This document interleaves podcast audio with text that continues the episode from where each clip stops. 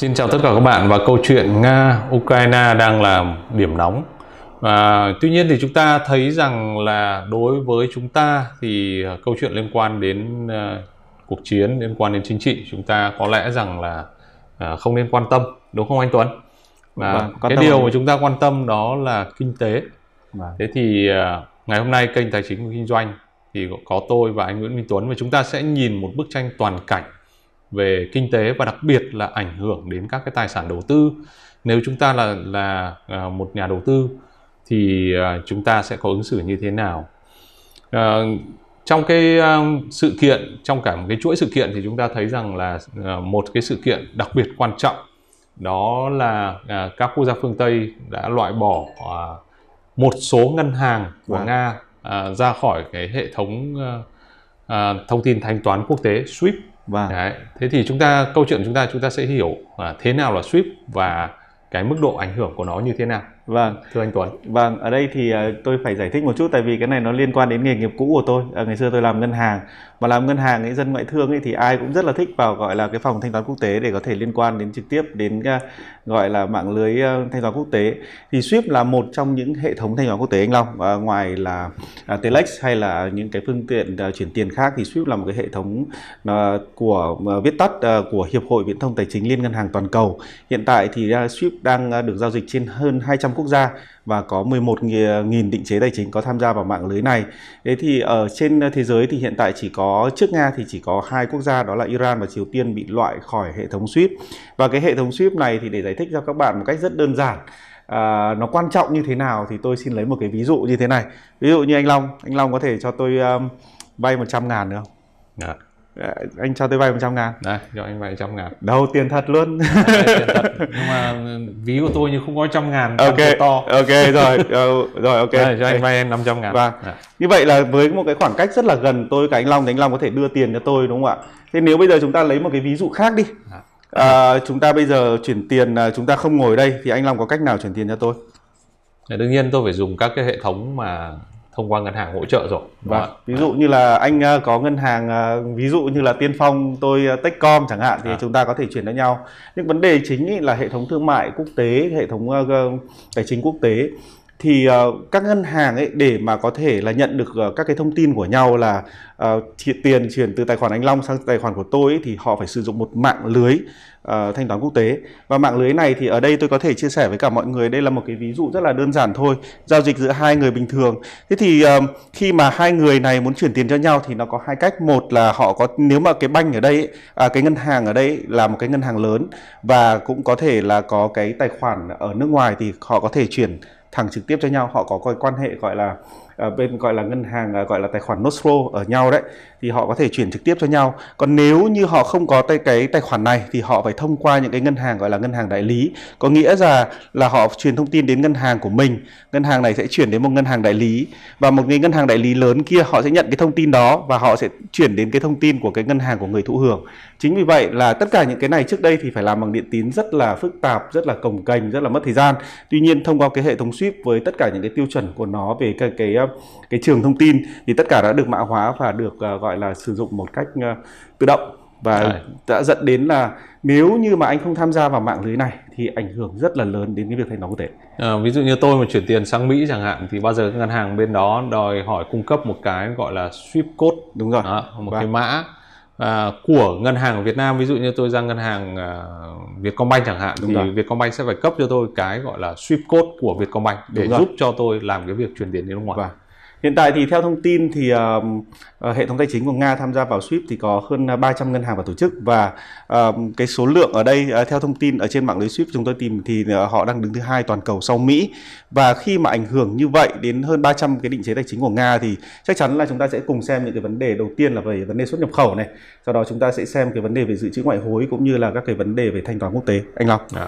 Thì ở đây thì tôi có thể chia sẻ với các bạn đây là những cái số liệu uh, gần đây nhất về tình hình xuất nhập khẩu của Nga thì các bạn có thể thấy rằng là uh, nền kinh tế của Nga rất là phụ thuộc vào hai yếu tố. Một là yếu tố màu vàng đó là chính là xuất khẩu uh, uh, dầu. Và thứ hai là màu xanh nhạt là xuất khẩu uh, gọi là gas là cái uh, khí đấy. Thế thì và cái cái thặng dư của xuất nhập khẩu nó chỉ tương ứng đúng bằng cái lượng xuất khẩu của hai cái mặt hàng này nên nếu khi mà chúng ta bị cái cái hệ thống này à, chúng ta hãy cùng xem 10 cái doanh nghiệp lớn nhất của Nga thì họ đang làm gì. Lớn nhất ở đây là một cái um, cái tên rất là quen thuộc nếu như ai hay xem nó bóng Gazprom. À, còn à, tất cả 10 doanh nghiệp lớn nhất của Nga thì bạn các bạn đều thấy rằng là cái màu xanh thẫm ở đây và có cái hình giọt nước ấy đó chính là những cái, cái doanh nghiệp à, làm trong cái ngành xuất khẩu dầu. À, ngoài ra thì là những cái gọi là mặt hàng à, nguyên liệu à, quặng xuất khẩu. Chính vì vậy nếu như mà không được tham gia thanh toán vào hệ thống thanh toán quốc tế thì toàn bộ cái nền kinh tế của nga à, như như anh long thấy là sẽ bị ảnh hưởng rất là lớn luôn. Nhưng người ta nói rằng là uh, loại các cái ngân hàng của nga ra khỏi hệ thống SWIFT và nó, nó tương đương như một cái ờ, dạng như là một cái quả bom nguyên tử. Nhưng mà quả bom nguyên tử này là không phải là bom nguyên tử mà nổ bùm phát mà đánh vào kinh tế đúng không anh? Đúng rồi. Đấy vì chúng ta thấy rằng là câu chuyện của nước nga à, phụ thuộc nước nga là đứng uh, thứ ba thế giới về xuất khẩu dầu và các sản phẩm khí và à, đứng thứ nhất thế giới về xuất khẩu uh, lúa mì và đấy và à, cái câu chuyện là tất cả các giao thương uh, trên toàn thế giới này thì nó sẽ phụ thuộc vào câu chuyện là chúng ta sẽ thanh toán thông qua cái hệ thống nào và, và SWIFT hiện tại là một hệ thống lớn nhất. Thực ra trước đây thì Nga đã lường trước tất cả những cái tình huống và họ đã đưa ra cái um, một cái hệ thống thay vâng. thế. Đấy. Nhưng vâng. mà thực tế thì chúng ta phải biết rằng là thay thế thì phải chơi với ai, đúng, đúng không ạ? Đấy. Chứ còn anh mà thay thế mà anh tự chơi với nhau thì câu chuyện là uh, trong cái bối cảnh toàn cầu hóa này nó sẽ rất là khó để mà một quốc gia có thể à, đứng ngoài cuộc chơi vâng. đấy và về mặt nguyên tắc lý thuyết trò chơi nếu như anh phá vỡ cái trò chơi đầu tiên thì ừ. anh sẽ là người chịu thiệt hại vâng. thì uh, như anh Long nói đấy À, nếu mà nói đến vũ khí hạt nhân thì chắc là cũng không ai muốn đấu đầu với cả Nga đâu, tại vì à, họ đang sở hữu cái um, à, theo thông tin chúng tôi có thì họ đang sở hữu cái à, khối lượng rất là lớn. À, nhưng mà cái cách mà mà mà trừng phạt thông qua cái việc là không cho các ngân hàng à, Nga tham gia vào mạng lưới SWIFT thì đây cái kết quả ở đây ở đây là thị trường chứng khoán Nga đã đóng cửa rồi. À, từ cái um, à, ở cái thời điểm đó thì đã giảm đến 45% có một số cái thông tin nữa để chúng ta có thể nhìn thấy đây là à, thị trường à, à, của của của Nga. Thế thì ở đây thì có thể nhìn thấy rằng là cái à, tỷ giá đồng rúp đã bị uh, gọi là ở đây quy quy đổi ngược lại là tính theo chiều USD rúp thì nó đã giảm uh, hơn 40%. Thế còn lãi suất thì để tránh cái việc mà mọi người rút tiền ra thì cái lãi suất đã phải tăng lên từ 20%. Và nếu như mà anh Long còn nhớ thì nếu mà làm doanh nghiệp mà lãi suất nó 20% thì sao anh Long? 20% mà các bạn mới làm uh, lãi suất này là lãi suất uh, cơ bản đúng vâng. không? Uh, chúng ta À, tôi thấy trên kênh tài chính và kinh doanh có nhiều bạn hỏi là Nga tăng lãi suất là tăng lãi suất gì? Và thì đây là tăng lãi suất cơ bản và đương nhiên lãi suất cơ bản để làm tham chiếu cho lãi suất huy động và lãi suất cho vay. Đúng rồi. Đấy, mà lãi suất cho vay thì nó phụ thuộc vào doanh nghiệp mà đương nhiên nó sẽ không phải là con số 20% mà nó phải cao hơn nhiều. Và Đấy, mà nếu như mà bạn à, ví dụ như giả sử 25 30% đi. Và Đấy, bạn à, kinh doanh một năm mà mà coi như là uh, bạn có lãi được 30%, 40% trên vốn hay không. Và Đấy, trong khi đó thì cái chi phí mà bạn phải trả cho cái lãi vay trên vốn đã 25 30% rồi thì không có doanh nghiệp nào sống sót được cả. Nếu quay trở lại cái giai đoạn mà Việt Nam mình lạm phát tăng cao và giai đoạn uh, giai đoạn 2011 là giai đoạn 2011, gần nhất và thì uh, thanh khoản ngân hàng cạn kiệt lạm phát tăng cao thì lãi suất cho vay cũng khoảng 25 đến 30 phần trăm. Tôi vẫn à, nhớ là tôi có cái khoản vay mua nhà lúc ấy bị tính là hơn 20 phần trăm. Và lúc đó thì không ai chịu nổi. Thế thì còn quay lại câu chuyện này thì chúng ta nhìn thấy có một khái niệm rất quan trọng đó là bank run. Đúng rồi. À, bank run có nghĩa là gì? Tức là khi đồng tiền mất giá như thế này và uh, người dân người ta có tiền để trong ngân hàng và thì đồng tiền của họ là cái giá trị tài sản của họ nó mất đi hàng ngày. Và đó, do đồng tiền à, đồng rúp mất giá và thì họ sẽ phải đến rút tiền ra. Và họ một là họ chi tiêu đi hai là họ mua sắm những cái tài sản đầu tư và đúng không Đấy mà khi rút tiền ra thì ngân hàng chúng ta biết là ngân hàng là một bên nhận tiền uh, của uh, người dân của doanh nghiệp và cho cho vay. Đấy, thế thì nếu như đầu này mà mà người dân rút ra thì ngân hàng sẽ gặp vấn đề về thanh khoản đấy và có thể dẫn đến tình trạng phá sản vâng. đấy, thì cái ờ, khái niệm đó gọi là bank run thế thì ờ, ở trong cái tình huống như thế này thì anh Tuấn đánh giá như thế nào về câu chuyện nếu như chúng ta uh, là doanh nghiệp kinh doanh ở Nga hoặc vâng. là chúng ta là người dân chúng ta người Việt Nam mình sang Nga sinh sống rất nhiều vâng. tôi có nhiều bạn bè ở đó thì uh, và ảnh hưởng như thế nào và hành động của chúng ta sẽ là gì trong tư duy à, đầu tư thì à, tôi hay chia sẻ với cả những học viên của tôi trong chương trình Wow Intelligence có nghĩa rằng là khi chúng ta đầu tư chúng ta chỉ cần quan tâm hai yếu tố thôi một là tăng trưởng GDP và hai là lạm phát và trong trường hợp của Nga này chúng ta cùng xem GDP như vậy 10 10 10 doanh nghiệp hàng đầu là coi như là phụ thuộc vào cái nguồn thanh toán xuất khẩu là đã không có rồi. Tăng trưởng GDP chắc chắn là là âm. Ừ. À, phần uh, gọi là thương mại cũng coi như là không được Ờ, gọi là xuất siêu cũng không được tính vào GDP nữa. Như vậy chắc chắn là âm. Lạm phát thì lãi suất 20% như vậy là cái tình hình kinh tế và vô cùng khó khăn như vậy. Ở trong những cái thời điểm như vậy ấy, thì nó chỉ có hai cái loại tài sản có thể uh, giúp được chúng ta. Một là chúng ta phải rút ngay tiền mặt ra và mua mua các loại hàng hóa khác tại vì kiểu gì hàng hóa nó cũng lên giá và hai là một cách phòng thủ như của người Việt à, đó là vàng vật chất anh Long. Mua vàng. Tuy nhiên mà tôi không không không hiểu là thị trường Nga sẽ như thế nào.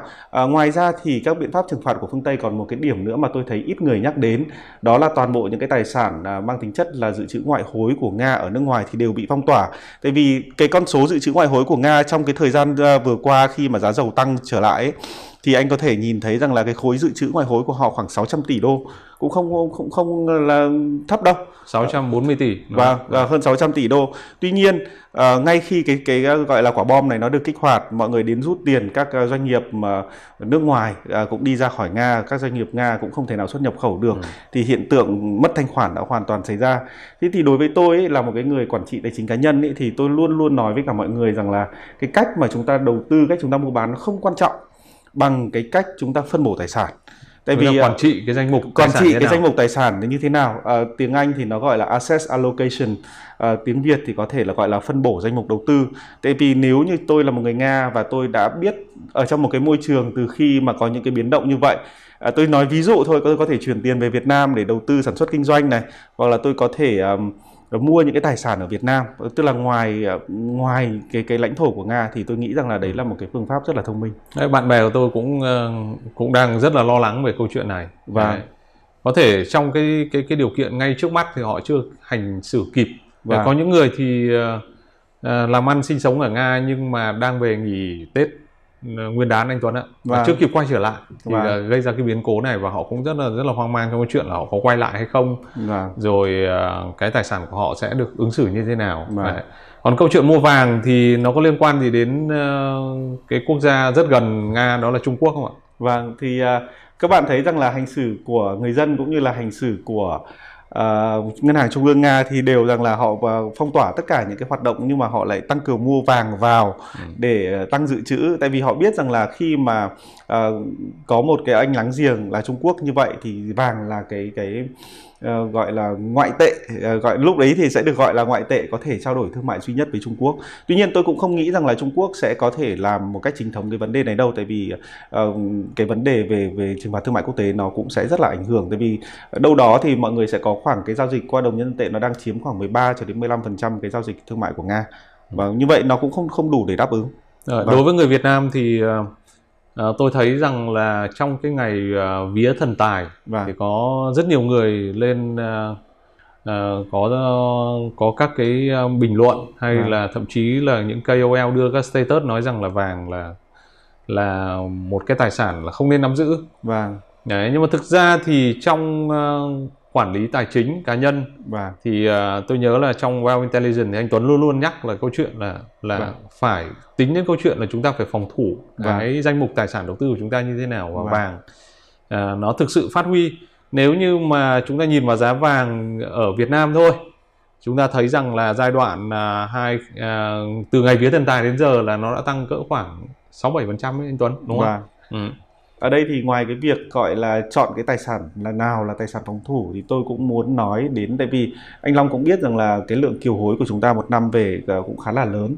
Thì ờ, cái việc mà chúng ta ở trong một cái môi trường ờ, kênh tài chính kinh doanh đã có một cái clip của của tỷ phú Việt Nam rồi, chọn cái mảnh đất nào để chúng ta phát triển kinh doanh thì tôi cũng đã có một cái bài phân tích về cái mô hình DPES và cái yếu tố đầu tiên mà mọi người hay phải để ý đến đấy là yếu tố chính trị. Và khi mà chúng ta không thể nói nên chúng ta sẽ không quan tâm được. Và khi mà chúng ta đã quan tâm rồi thì chúng ta sẽ có biết cách để chúng ta phân bổ cái tài sản của mình một cách kỹ lưỡng hơn. Có thể ở cái mảnh đất họ đang sản xuất kinh doanh uh, tạo được thu thu nhập nhưng cũng nên ở một cái môi trường uh, chính trị rất là ổn định như là Việt Nam. Nếu như tôi chỉ là một người uh, làm công ví dụ như tôi làm kỹ sư tôi có thu nhập đi có Vâng. thể tôi có thu nhập tốt đi. Vâng. thế thì tôi ờ, có cái công cụ nào không để mà ví dụ như như anh nói là phân bổ tài sản đầu tư và có cái ờ, công cụ nào giúp tôi có thể làm cái việc này?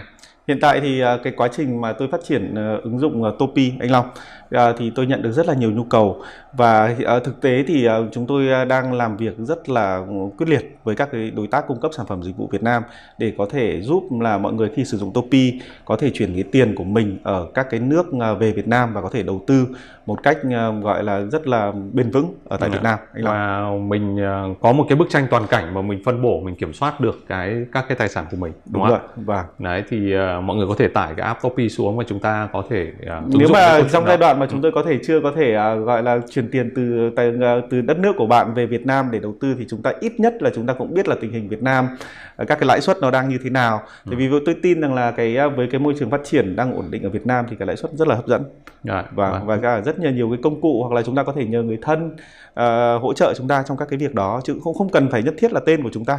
Và Rồi, rất là cảm ơn anh Tuấn đã có một cái bài chia sẻ của chúng ta nhìn thấy cái bức tranh à, toàn cảnh về nước Nga và đặc biệt là khối ngân hàng tài chính và tại Vâng. sao à, những cái hành động của các cái quốc gia phương Tây nó ảnh hưởng đến kinh tế Nga à, nói riêng và à, kinh tế toàn cầu bởi vì Vâng. lúc này ờ, mỗi chúng ta cần phải có một cái nhận thức một cách đúng đắn nhất phù hợp nhất về những cái biến cố Vâng. xảy ra đúng không trong chương trình đầu tư gì năm 2021 2022 vừa 22. rồi và Thế thì anh Tuấn cũng có nhắc đến chuyện này. Vâng. Đấy, anh Tuấn có nhắc đến những cái rủi ro vì chúng ta không đầu tư chúng ta không chỉ nhìn về à, câu chuyện là lợi tức đúng rồi. mà chúng ta nhìn về những cái gì đó khiến cho tài sản chúng ta không không không không có thể à, giữ được cái mức như Vâng. hiện tại đúng không ạ?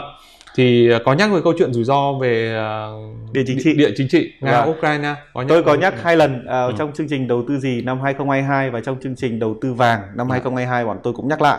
Ờ, tất nhiên thì rằng là mà tôi nghĩ rằng là cái quyết định này của phương Tây ấy, nó đã thay đổi hoàn toàn cái yếu tố vĩ mô anh Long à, chúng ta trước đây thì các cái vấn đề về lạm phát hoặc là tăng trưởng chúng ta vẫn còn kỳ vọng rằng là à, lạm phát có thể giảm và, và tăng trưởng có thể dương. Nhưng khi một nền kinh tế đứng thứ 12 thế giới và họ hoàn toàn bị cô lập như vậy thì tôi nghĩ rằng là trong tháng 3 sẽ có rất nhiều yếu tố chúng ta cần phải xem xét. À, vĩ mô của cả nói chung là của toàn cầu à, các chính sách của Fed lẫn Việt Nam. Tại vì chúng ta hôm qua ngày 28 tháng 2 chúng ta đã có thêm một cái yếu tố mà chúng ta cần phải xem xét đó là lạm phát của Việt Nam. Ờ, đã tăng ờ, trong 2 tháng đầu năm đã hơn 1% rồi đúng không anh Long? Dạ, 1,45 Vâng. Nếu CPI tôi nhớ không nhầm là như vậy. Vâng. Thế như vậy thì chúng ta thấy rằng là bối cảnh thì nó thay đổi liên tục Đúng và cái mà chúng ta cần đó là chúng ta cần phải theo sát những Vâng. cái à, điểm mà trọng yếu khiến cho ảnh hưởng đến cái danh mục đầu tư của chúng ta. Và chúng tôi hy vọng rằng là mỗi một chương trình như thế này thì có thể cung cấp cho các bạn một cái góc nhìn về sự kiện này. Và bất kỳ cuộc chiến nào thì không có ai là kẻ chiến thắng.